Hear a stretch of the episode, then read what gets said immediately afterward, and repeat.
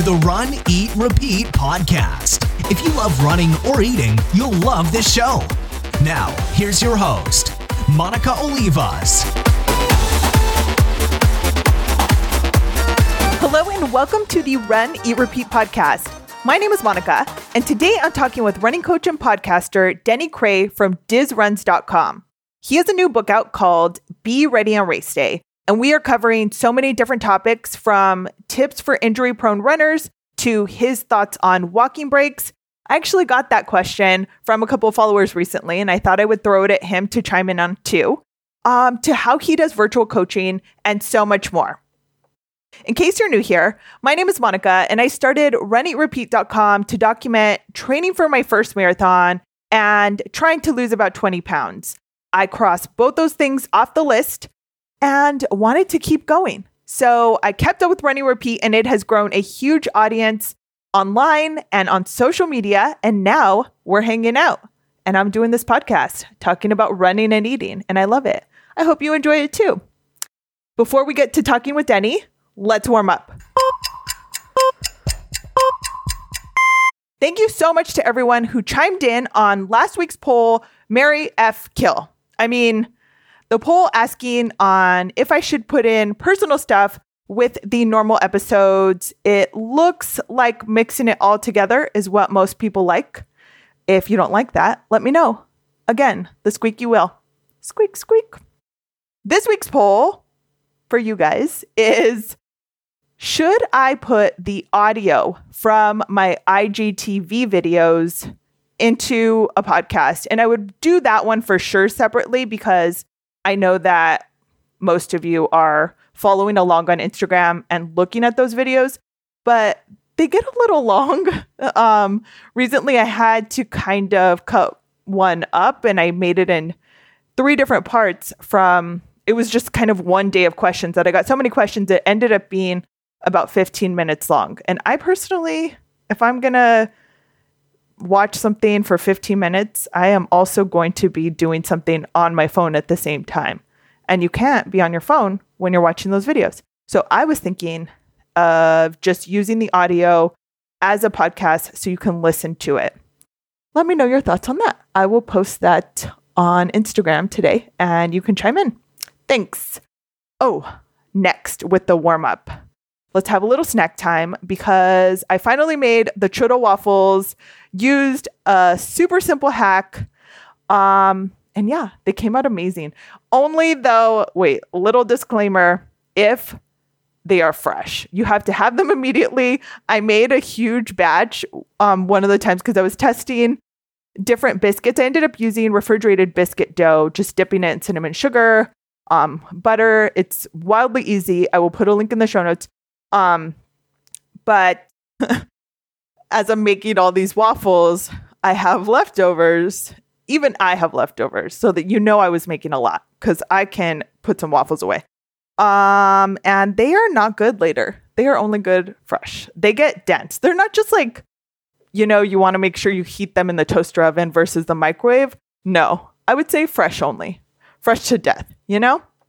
And in other old news, that doesn't sound very fun, right? Like old news, it's old news. But last week, when I was going through all of these different podcasts that I had listened to and kind of how I had found different podcasts, a lot of people said that they listened to different ones, what they thought, they checked them out. I loved it.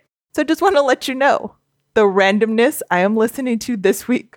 I'm listening to a book on Audible called Why Won't You Apologize? Healing Everyday Betrayals and Everyday Hurts. It was randomly suggested to me. I've listened to some, they're not really, I've listened to her books. I think her name is Esther Perel. She has a book called Where Should We Begin? And I think Mating in Captivity. No, the Where Should We Begin? This is where I got off track right now. The Where Should We Begin is sessions. She's a therapist. She's a relationship expert. And they are recorded sessions of couples therapy. And I think that this book, Why Won't You Apologize, was suggested to me because of that. I don't know. But I listened to a little clip of it, and I was like, yeah, I'd like to check this out. I don't think this is like a big thing for me. I wasn't really seeking out this topic in my life. It's not a thing. However, I am loving it because I am a flawed human being. And this is not shocking to anyone, right?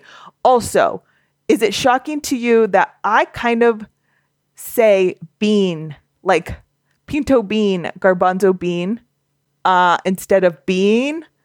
Maybe that's because I'm Mexican and I am a human bean, as in a little Mexican pinto bean. I don't know. The point is, I'm just a person and I make mistakes. And I am very quick to speak up for myself, I think. And I don't know then if in a situation where someone is confronting me and I should apologize, I do it the right way. So it's kind of interesting. There's this one part where she talks about how to apologize. And it is really just apologizing. Oftentimes we say, you know, I'm really sorry that I snapped at you, but I was having a bad day, or but you really offended me, or, you know, and that's not how we're supposed to apologize. So I just think it's good for all of my relationships and really interactions. Like, I want to be a better apologizer. And so, yeah, this book, maybe this was placed in my life because of that. I just randomly wanted to mention it, though, because so many people liked my other random suggestions. So, yeah, let me know if you've heard that book or if it's helpful at all. I will put a link to it in the show notes. I kind of want to keep talking about it, actually, but I'm going to make myself move on because our chat with Denny is a little long. And I don't know how much time you have. I don't know how many miles you're running. Next time, send me your running schedule so I know how much I can ramble about random books and podcasts. Okay? Okay. Now let's get to Denny Krahe. He's a running coach, podcaster, and author of the book, Be Ready on Race Day. You can find him at DizRuns.com, and I will put a link to that in the show notes, as well as a link to podcast episode number 566 of Diz Runs, because I am on that show. I talked with him a while back, a couple months ago. And if you don't really know me, it's kind of, I think I go into how I found running and kind of why I run. So I think it might be interesting if, I don't know, you don't know those things about me. So yeah, I'll put a link to that too. Again, that's the Diz Runs podcast, episode number 566. And now let's talk to Denny. Hello, Denny. I am really excited to talk to you and kind of just want to start at the beginning. How did you get started with running? Because I think that I heard you were not always a fan of running. Yeah, that's that would be an understatement. I played other sports growing up, and then, running was always kind of that punishment thing and something that, you had to do to get in shape for whatever the other sport was. And, so it was never something I enjoyed. And then in college, I still didn't enjoy it, but it helped to, keep the late night beer pizza fests from the weight creeping up. So I kind of did it begrudgingly to stay in a little bit of decent shape. And, really I kind of got hooked on it, I guess. When I was in grad school, I was working with the track and cross country team at Middle Tennessee State University, and just being around runners every day and learning a little bit more about kind of some of the strategy. And, when you're sitting at the track for 3 or 4 hours a day watching practice and you kind of don't have anything else to do, you're like, well, I could go run a few laps just to kind of kill a few minutes of time. And little by little, it just became something that went from being something that I really didn't like to at least being something that I could tolerate, to at least kind of being something that I kind of looked forward to, and to now where it's like, if I don't go for a run for a few days, like my wife will kick me out of the house because, I start getting antsy and irritable and all that kind of stuff. So it's definitely been an acquired taste, but now I couldn't think about not running for more than a few days without getting a little antsy right now. Mm-hmm. So how do you see running now? Like, would you use the term love it? Because I've heard the term hate when you talked about it on your podcast, I think before, that you used to hate it. So how do you kind of see it now. Yeah, I mean, I definitely think I love it. I would border to say that maybe it's something that's almost become a need. I don't know that I need to race. I don't know that I need to run certain paces or things like that. I mean, I have goals and ambitions and things that I want to, distances covered and paces and things like that. But just getting out for at least, 30, 40 minutes most days of the week is kind of something that I feel like I almost need at this point. So it's I don't know, maybe gone across the line from love to whatever the next phase would be beyond that. Codependence. Yeah. Yeah, I dig it. I feel the same way. And so when did you start podcasting and kind of writing about it? How did it transition from just kind of a hobby to something that is your full-time job now? So the podcast, this podcast, the Diz Runs Radio podcast or whatever it's officially, I think that's officially what it's called, but, it started on July 1st of 2014. So we just crossed over. Happy anniversary. Yeah. Yeah. And I had been doing a different podcast before that, that was kind of just a solo show, kind of health and fitness related. I started that in February of 2014 and thought I could keep both of them going, and quickly realized that was way too much. So I dropped the other one, the solo show, after about a month of doing both of them together. But, it kind of came about. The running show, which, like you said, is now a full-time business, really came about from, I was going to start the next big running blog. That was where I was going there. And that was, a couple of years before the podcast even. I was kind of at that point where I was transitioning from, I like running a little bit, to it's something that I really, really enjoy. And I was like, well, this was, I don't know, maybe 2010, 2011, somewhere in there. I was like, I'll, make the next great running blog. And then quickly realized that like I was writing once every couple, 3 weeks. And it was mostly just, here was a track workout that I did. And like, who wants to read that? I don't want to read that kind of stuff. I barely want to write that kind of stuff. So certainly it's not going to be this great running blog success story of making millions of just blogging about my running workouts that weren't even impressive. Like I wasn't fast then. I'm not really fast now. So I just kind of, it kind of went by the wayside and it was there and yeah, wasn't doing anything with it. And then started to write a little bit more regularly as I really got, head and shoulders and deep into running. And then, I was doing the other podcasts and enjoyed it, but it was tough to always feel like I had to do my own scripting and being the whole, both sides of the conversation, if you will. And so I thought, well, shoot, like I'll just do an interview show with some runners. I've got this website that I'm really not doing anything with, it's I'll just do something with it. Why not? Cause it'll be easy to just talk to people and put it up. It'll take like no time at all. Which I realize that it is still quite a time commitment to line up interviews and edit and record and all that good stuff. But, it just started from really just a desire of, I really like to, I'm not much of I'm not an extrovert at all. I'm very introverted. I don't really care to engage in lots of conversations, but there's just something about being around runners or talking to runners, whether this medium or through the podcast, through Skype on the phone.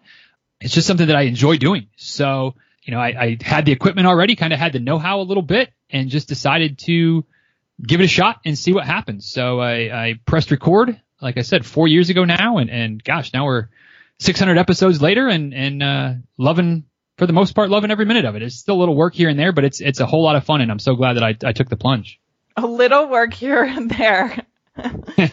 Oh my gosh, you were definitely downplaying it because I know it's a lot, and it is definitely awesome and appreciated because it's super popular. I love the consistency. I love that there are so many different kinds of runners that you talk to. So I think it's really helpful for anyone that's like from a new runner to someone very experienced. And I like the vibe of feeling like you are, even if you're running by yourself, you're kind of running with people, when you listen to a podcast. That's one of my favorite things. So I definitely think that it's awesome. I'm a fan.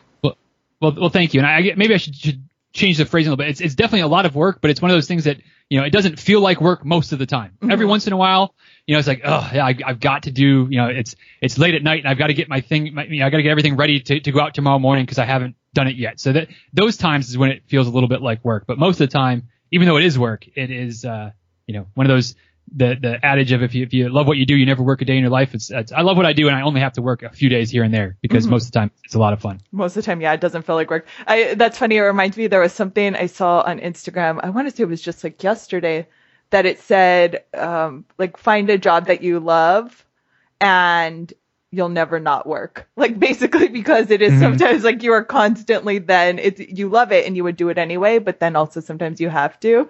I was like, yeah, it kind of depends on what project you're working on any given time.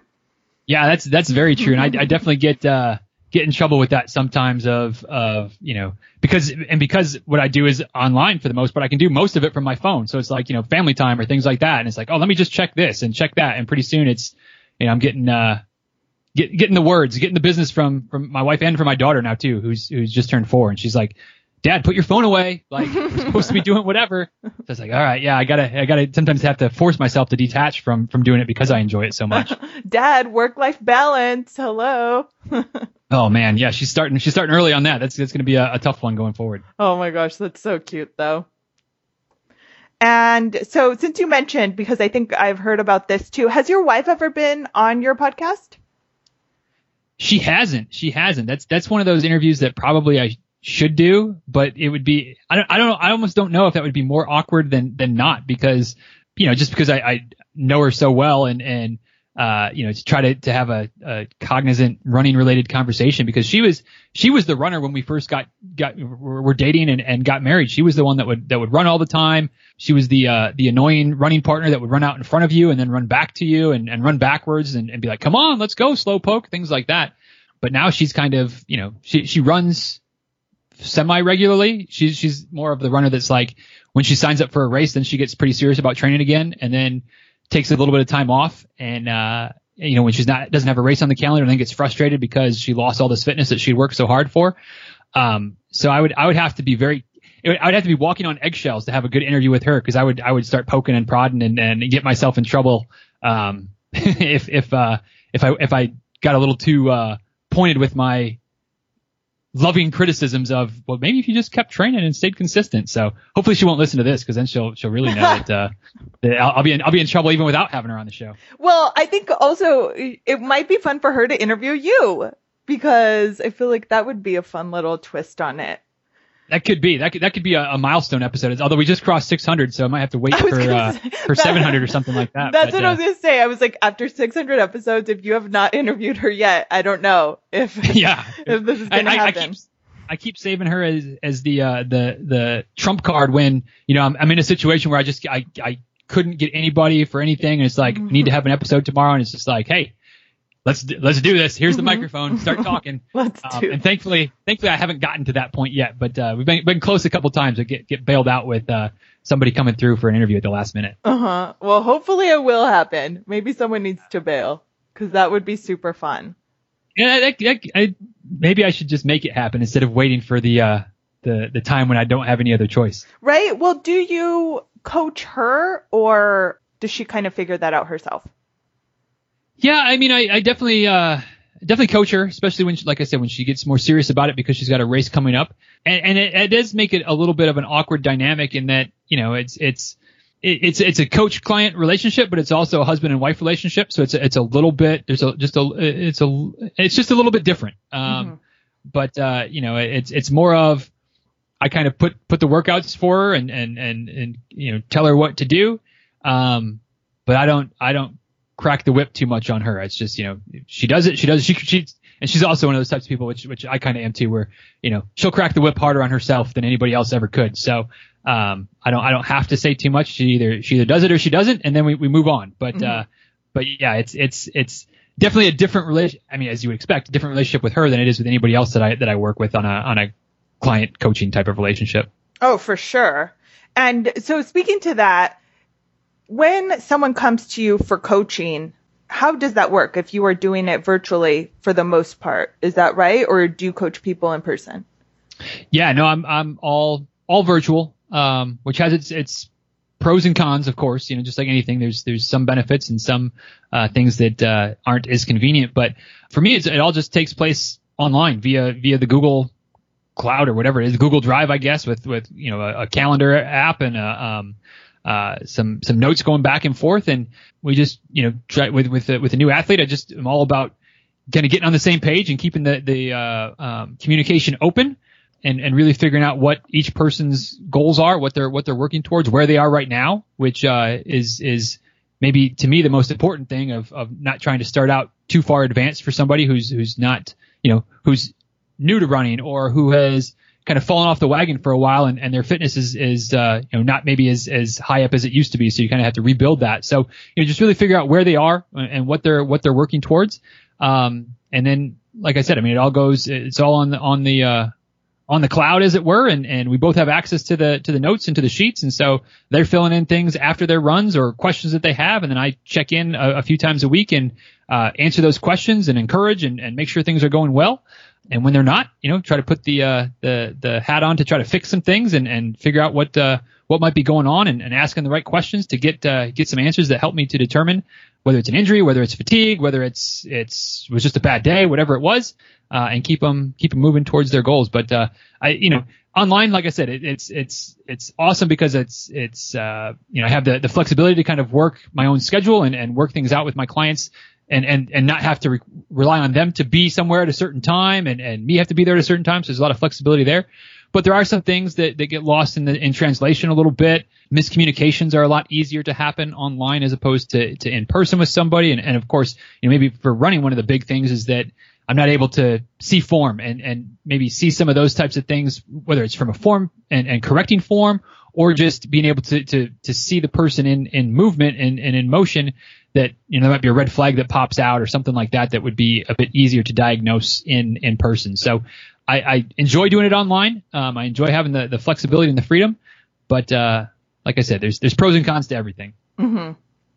For sure. And is there one kind of common goal that people, when they come to you or want coaching, that they are after? Is it a certain distance, a certain time barrier? Is there anything that kind of seems to be consistent with that?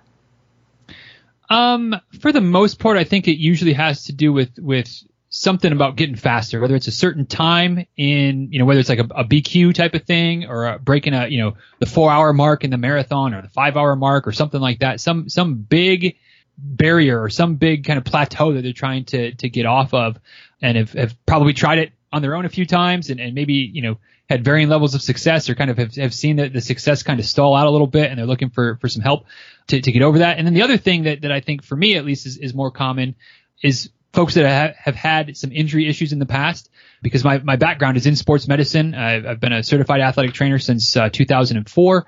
So that's really the area that I feel the most is my strongest area of expertise is with helping to diagnose and treat some of those common running injuries like plantar fasciitis and IT band issues and shin splints, things like that. It's you know, something I've done with all kinds of athletes, and you know, going back to my time at Middle Tennessee, where I worked with the track and cross country team, so lots of runners obviously and running injuries, but you know, football, baseball, basketball, volleyball, softball, the whole nine. I've worked with a bunch of those types of athletes. So kind of the injury prone athlete is probably my strongest area of somebody to work with, because it's where I've got so much more experience, both, you know, with taking care of myself a little bit and with taking care of the athletes that I've worked with over the years. Mm-hmm. So what do you recommend for someone that is injury prone, or I guess any runner, right? It's really mm-hmm. important to try and prevent injuries before they happen. Is there a certain kind of like protocol, balance, number of rest days that you encourage people to do? Those types of questions are tough to answer, because there's, you know, you start to run down into the one size fits all area of advice, which I'm very, not very much into. You know, I certainly like to think that everybody is different and every situation is unique, but, you know, kind of general rules.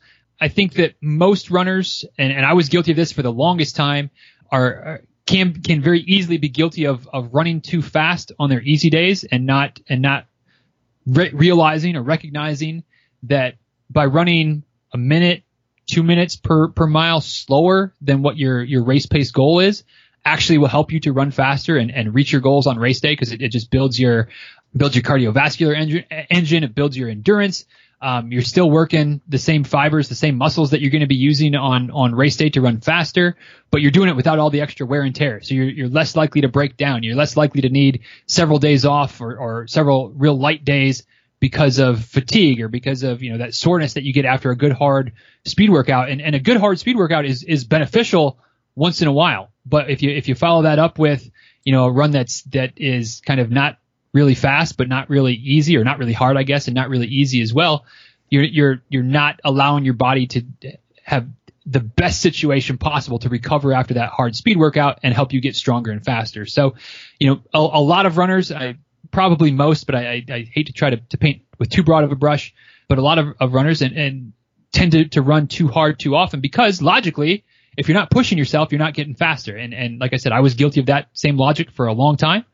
And then kind of have looked at some of the science and looked at some of the research and kind of come around on the idea and I believe the fact that if we would slow down more often and run really, really hard once in a while, that's really the best recipe to not only get faster, because you can get faster running fast a lot, but to be healthy and to not be injured, on a fairly regular basis, because there's too many folks that, the annual injury is just part of the routine and it really shouldn't be. And if you can avoid that for several years in a row, you'll actually make more progress in the starts and stops, because you're making so much progress and then something flares up. So you got to dial way back and then you make progress again. And it's a 2-step forward, 2-step back, versus if you can just stay consistent with your training, stay steady with those easy runs, 1 step forward gets you where you want to be a lot faster than 2 forward and 2 back tends to do. Yes, I love that. I love that. And it is so about the big picture. And like you were saying, that sometimes people just have like this annual injury. And it's like, imagine if that wasn't the thing, mm-hmm. and that didn't happen. But you have to think about it in this big picture. 1 year, 5 years, where do you want to be with your fitness and your running? Not just this training cycle right here, Yeah. And it's tough. We live in a instant gratification culture. And again, I'm guilty of this as anybody. I don't want it to ever sound like I'm holier than thou on this. Like I ordered something from Amazon a few days ago and I'm too cheap to pay for Prime. And I was like starting to get frustrated that it was taking, 5 days to get here, even though it tells you free shipping and it will arrive in 5 to 8 days. And I was like, come on, I want the results now. And we just need to take a step back and, like you said, keep the big picture in mind. And maybe Boston is the goal, or maybe running your first marathon is the goal, or your first half, or your first 10K, whatever it is the goal. And if it doesn't happen in 6 weeks, it doesn't mean that it ceases to be the goal anymore. You just keep working at it, and eventually you continue to make that progress. And if you can do it steady over time, we all know the tortoise and the hare fable. Mm-hmm. And the reason is that the tortoise keeps making steady progress. And so it might take you 2 or 3 years to reach your goal. But if you can do so with being able to avoid the injury and avoid the burnout and avoid some of those pitfalls that so many runners fall victim to. And it's sad, kind of makes me sad that they think that it's normal. It's not if you train a little bit more intelligently and keep that big picture in mind. So yeah, that's just something that, and again, I've learned that lesson the hard way. I've learned that lesson by pushing too hard and having to deal with little nagging injuries and forced time off and burnout and things like that. And, as the more I've slowed down and kept my easy runs truly easy, I'm seeing steady progress, and I look forward to every run. And it's just, it's different, but in my experience, it's been better. So it's something that, I think a lot of folks, maybe not everybody, because I don't like to paint with too broad of a brush, but a lot of times I think that would be something that a lot of folks would benefit from. Mm-hmm. Is there anything you recommend? And again, yeah, I know you don't want to kind of make these blanket mm-hmm. statements, but are you a huge advocate for warm up, stretching, foam rolling? Like, is there anything specific that you were like, this is the magic pill to help you, whatever? Oh, am I an advocate for it, or do I practice what I preach? Or sometimes yes. two completely different answers there. Yes, I'm a huge advocate of what I tend to call the little things. And for folks that listen to my podcast and kind of follow me around on various places, they probably roll their eyes. They get sick of me talking about it because it's one of those kind of oxymoron statements where it's these little things that are far from little. They're very important. And it's exactly what you talked about. It's doing some of the warm ups. It's stretching. It's foam rolling. It's massage work, whether it's with the massage, with a massage stick, with a massage ball, whether it's the foam roller, whether it's going to get a massage, whatever it is, it's working on helping with the recovery processes, getting enough sleep, it's getting quality sleep, it's eating well, you know, all of these factors we like to, I think as human beings, we like to be able to put things each in their container. And if running is one of my goals, I'm going to focus on the running. And yes, that's important. And that needs to be a pretty big piece of your puzzle as far as your running goals are concerned. But if you're not taking care of the quote unquote little things, if you're not sleeping enough to make sure you're recovering, if you're not eating well, if you're fueling your body, if you're not strength training on a somewhat regular basis to make sure you're strong and your muscles are strong and you've got the endurance that you need to push hard in the later stages of your race, you make it a lot harder for yourself to be successful. So I don't know that there's one magic bullet as far as what is the most important of the non-running things. I think that they all are very key components to the mixture, key components to the solution. And if you know, we each have maybe our preferences. Some people like yoga more than they like strength training, or some people like to do more cross training than they like to do the foam rolling and things like that. But I think we kind of have to do a little bit of all of them at least, in order to again give ourselves the best chance to be healthy, to continue to see progress, to stay on track. And can you do it without doing all those things? Yeah, sure. I mean, there's always those stories of people that they do nothing but run and they're very successful. But I think that those people tend to be much more of the exception than the rule. And so I'm a big fan of the little things. It's something that's kind of the next big project that I'm working on, which is going to take a little while, but kind of putting together a nice kind of as good of a resource as possible on kind of how to do and best practices and things like that to make sure that you're checking as many boxes as possible beyond just the I got my miles in today piece of the puzzle, which is where we tend to focus on a little bit more than maybe we should. And again, I'm guilty of this as much as anybody. So maybe it's speaking from experience of knowing that this is something that I think a lot of people would benefit from doing more, maybe a little bit less running. As hard as that is for me to say, do a little bit less running and a little bit more of those little things. And it's probably going to, at worst, come out even in the end, but you're probably going to be farther ahead if you do that. Yeah. Yeah, I agree. And I am the same way. Do as I say, not as I do. Mm-hmm. I talk about stretching constantly. I don't stretch constantly. But, you know, it's like I know that it's really important. And I guess it's remembering what your goal is, right? Like if you are genuinely just a casual runner and you're not going to run any races, it's just your form of exercise or therapy or whatever mm-hmm. you want to call it. And that's fine. You run a couple miles however often. But if you are training for a race and you are asking athletic things of your body, you should treat your body like an athlete, you know, and even high school athletes do cross training and focus on fuel and recovery and all of these things that it's like, if you are taxing your body, like pay it back. And I think that's so important. Yeah, 100%. And, you know, when you said that the high school athletes doing that, it triggered in my mind the reminder that, you know, they should be doing that, but they don't always. But you know, as we get older, sometimes our needs for doing those little things change because we don't recover as quickly as we used to, or, you know, our job has changed. So we're sitting more or we're standing more, or, you know, there's other external factors in our life beyond just the running that also need to be addressed to, you know, to make our whole selves healthier, which is also going to help our running. So yes, 100% that it's something we need to keep in mind and you know, take care of your body because it's the only one you're going to get. Mm-hmm. Love it.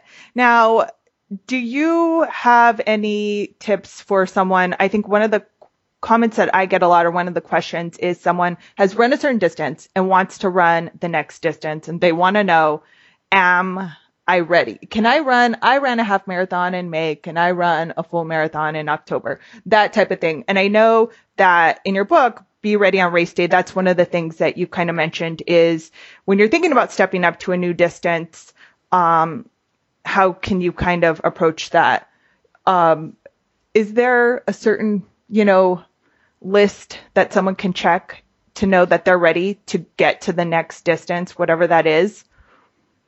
Again, I don't know that there's necessarily a list, but I think that it really requires a little bit of introspection. I think that one of the first questions that you should ask, especially if you're like in your situation, like you just mentioned there, Monica, of I think I'm ready to move up to the next distance. Well, do you want to, or do you feel like you have to? Because I think that sometimes, and maybe it's social media, maybe it's various running circles.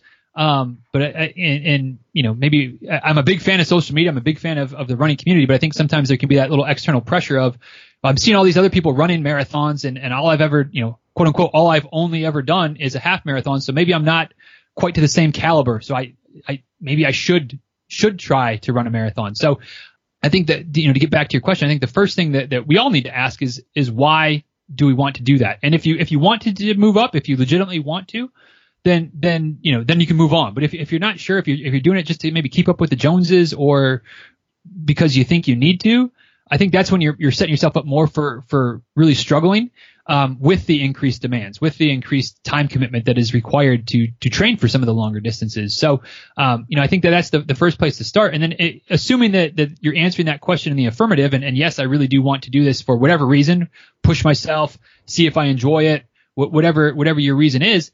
Then it just comes down to looking at your schedule and, during the week, for whatever, two or three or four runs that you tend to do, Monday through Friday, I don't think that in most cases, as long as you're getting, have an opportunity to run for, 45 minutes to an hour a few times a week, that for a lot of folks, unless you're really trying to be super elite and, or maybe not elite is not the right word, but really pushing yourself to your absolute limits, you can get away with that, but do you have time on your long runs to push those longer? Because, one of the things that comes up on my show a lot is a lot of people like the half marathon because it fits into life easier, because, your longest training runs tend to be 2 hours or less. So on those Saturday or Sunday morning long runs, it's not a big chunk of the day, versus if you're training for your first marathon and now you're looking at running 16, 18, 20 miles, maybe even longer than that. It's just a lot more time. And it's not just 1 week that you're doing that. You're building up over the course of, 8, 12 weeks to get to that point beyond what you've been doing in half marathon training for that example. Do you have the time to do that? And to go back to our little things conversation just a second ago, with increased mileage also comes increased need for recovery and foam rolling and taking care of your body and things like that. So it's looking a little bit broader than just, oh yeah, I've got the actual hours to dedicate to training, and looking at, how is this going to impact your life? Do you have small kids? Do you have kids that are in youth sports? And so every weekend you're chasing around to different soccer practices and soccer matches and travel baseball tournaments and basketball and all of those things that are going to make it really hard for you to get that training volume in.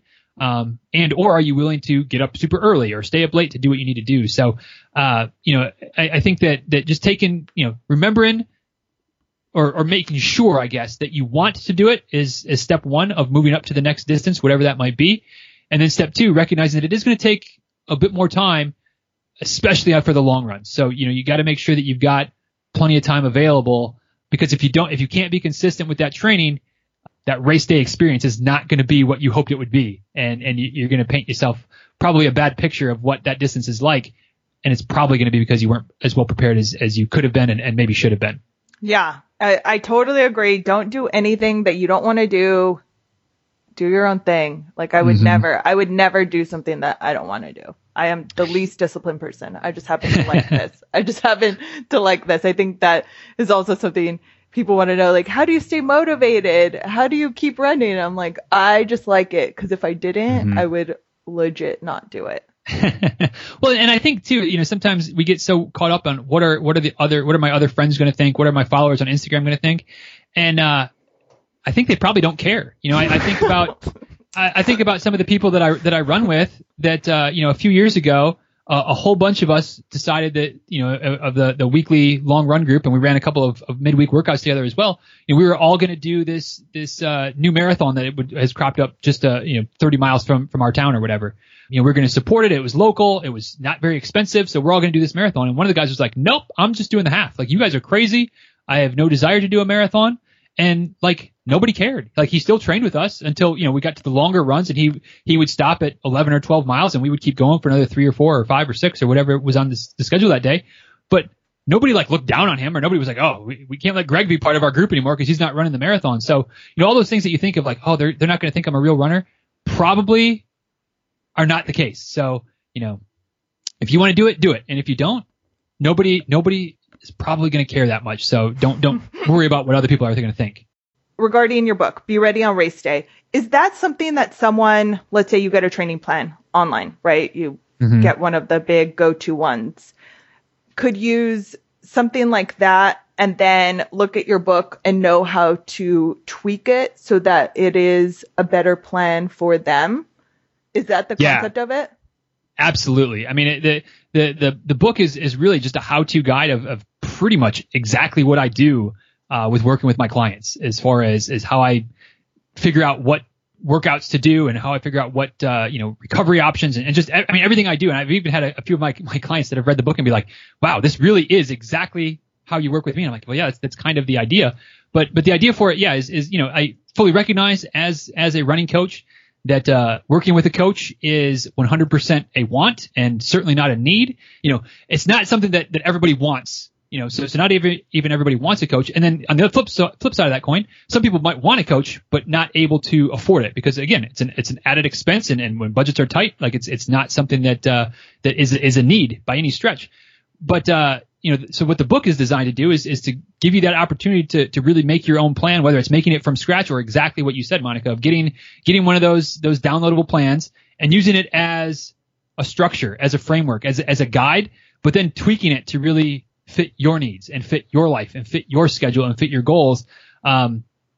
Because even if you get a plan that's, beginner A or intermediate B or whatever it is, it doesn't take into account that you've got the PTO meeting every Tuesday, even though it tells you that you need to run every Tuesday. And how do I, should I just adjust everything by a day? But then that screws up my long, it can lead to a whole long tangled web of trying to Frankenstein this plan together versus if you can just take that structured plan. And then, whether it's on your own or whether it's with the book, kind of know how to break it apart and put it back together to a way that actually works well for your schedule and sets you up for success.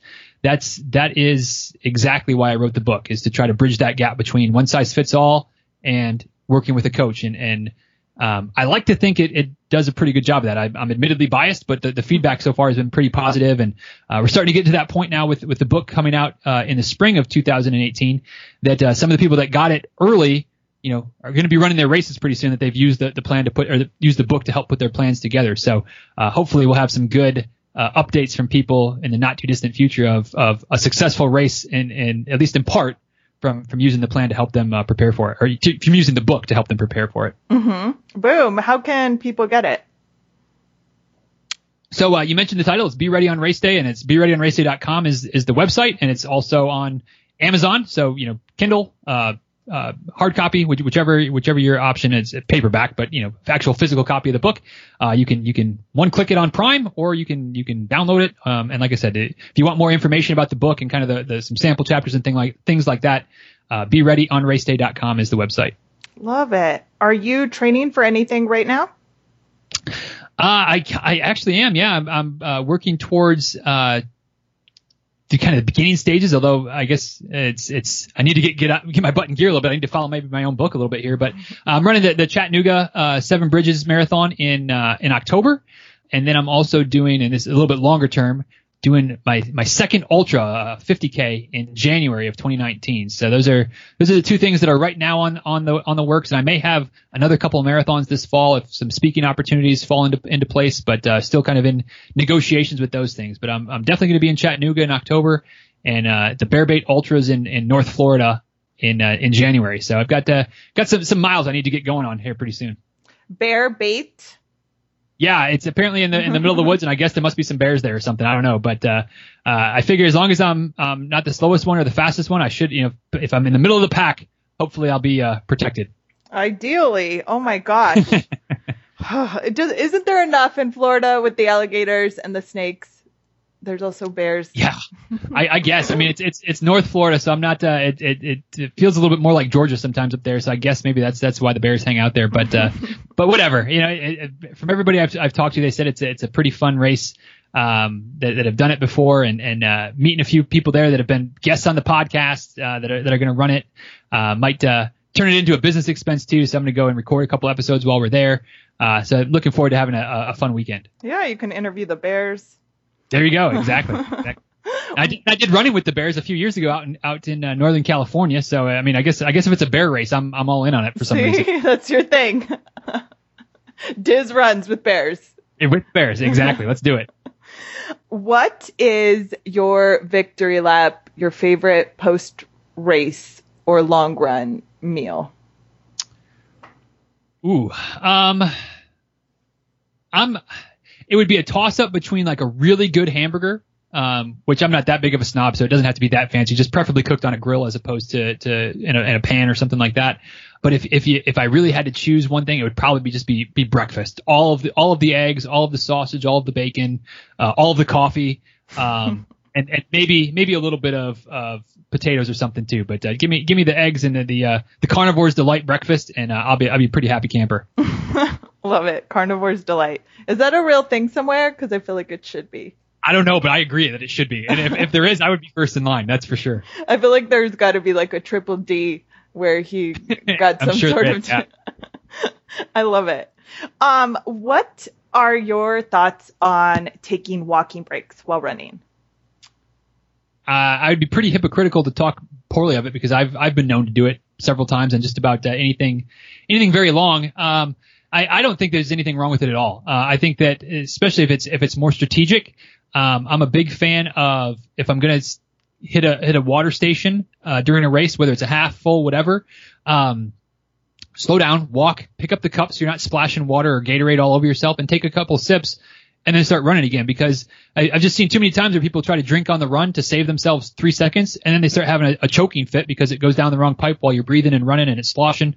And then you end up costing yourself 6 or 8 or 10 seconds to get over that. So if you just stop for 5 seconds to walk and take a sip, it makes life a lot easier. You're not sticky all over from splashing, whatever sports drink they have there, or at least to have it being all wet from the water. Unless it's hot enough, then you maybe want to do that. But I don't see anything wrong with it, and I don't, it's something that I've dabbled with, especially when I ran my first ultra. I did a fairly regular run walk where about every 5 minutes or so I would just walk for 30 to 60 seconds.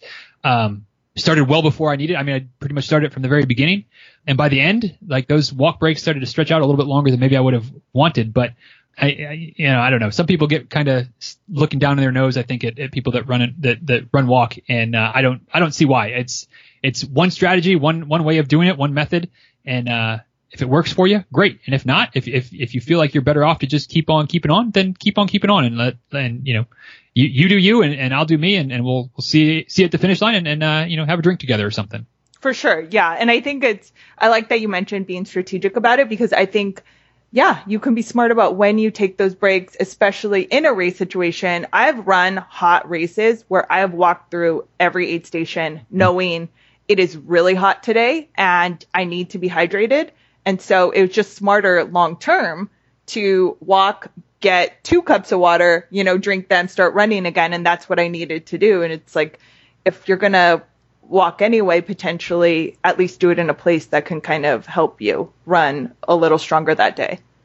Right. And I've known people and talked to people that have BQ'd with a run walk strategy from the first mile. So, the idea that you quote unquote can't run fast with stopping to walk here and there, it might be only 15 seconds every 2 miles or something like that, but they had their strategy, they stuck to it, and they made it to Boston running, walking. So it clearly it works if that's something that you're comfortable doing and prepare for and train for. So, you do you, and whatever works for you works for you. And that's what it should be. Totally. What are your go-to running shoes right now? Oh man, I am an ultra fanboy. I'm an ultra ambassador, so I guess I have to be a fanboy, but, of their shoes, boy, the Escalantes are pretty much my favorites right now. They at least for the road. I don't know that they would hold up too well on very much of a trail, but they're not too thick. I don't like a real thick shoe. I like something that lets me feel the ground a little bit, but they are still spongy enough that your feet feel good after 20, 22, 24, 26 miles, or at least as good as your feet can feel after 20 to 26 miles. They're light, they're comfortable. I mean, I could gush on them all day. But yeah, the Ultra Escalantes are definitely my go-to right now. Uh-huh. What's your favorite race you've ever run?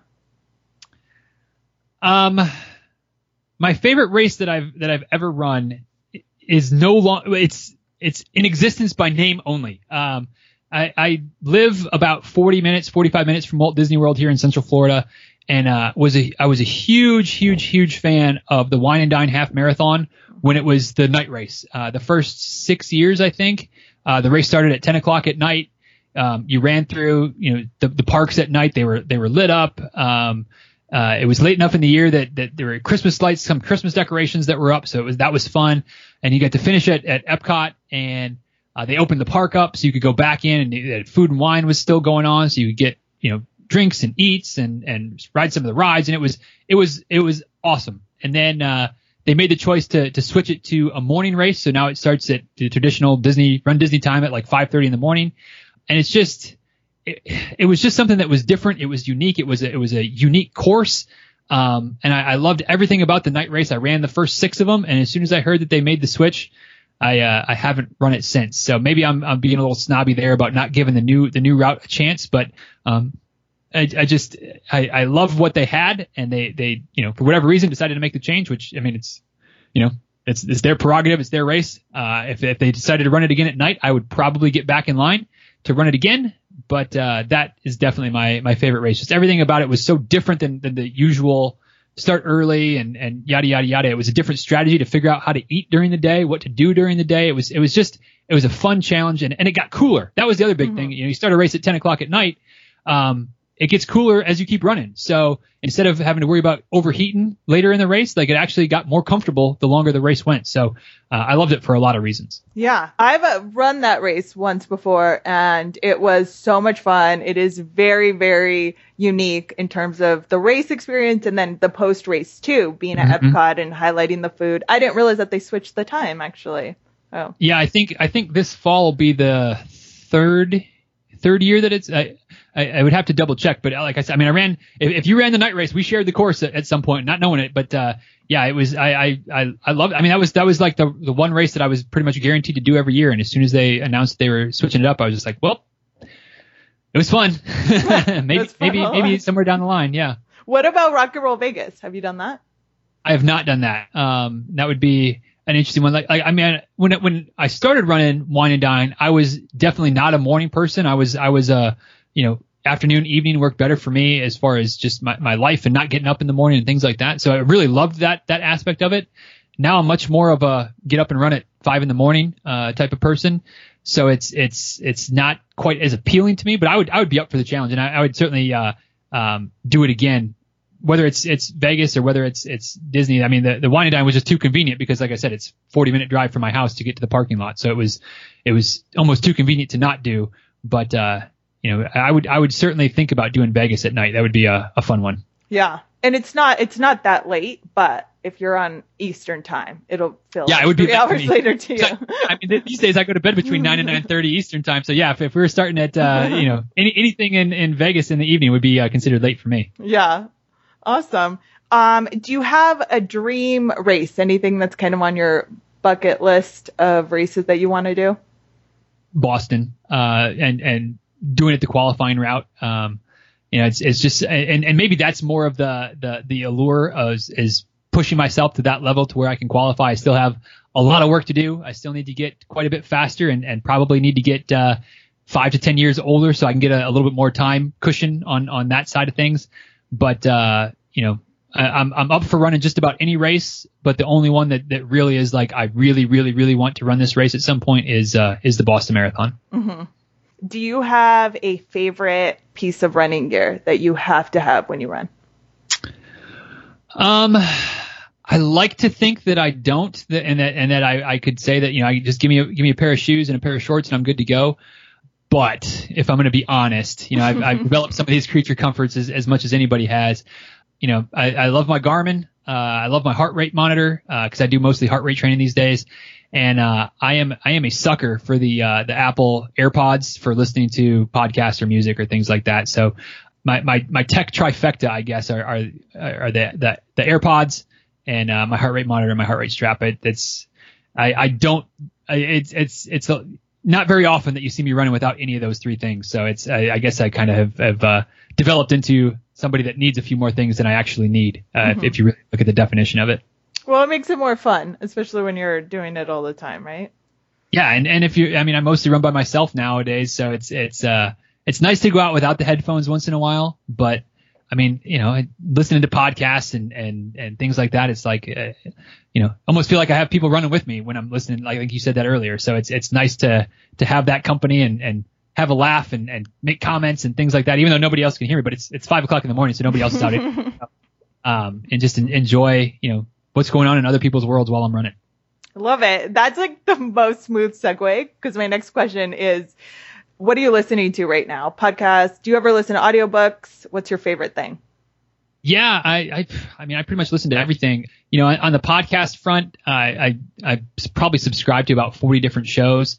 So I listen to, all manner of things, but I'm a really big fan. It's every Monday the episodes come out Sunday night, Monday morning. I listen to the Drunk Ex Pastors during my Monday morning run. Just two guys talking about faith and politics and, you know, having a couple of drinks while they're doing so. And it's not necessarily PG as you would probably expect from the title, but, it's kind of pushed me in my faith a little bit and maybe question some things and look at some things from some different directions. So it's entertaining, and it's also a little bit of something that, has kind of, like I said, I mean, it's pushed me a little bit to grow, spiritually. So that's one thing. Audiobooks. I mean, I listen to the, I don't tend to listen to those when I'm running, cause I feel like I need to focus a little bit more on an audiobook if I'm trying to get something out of it.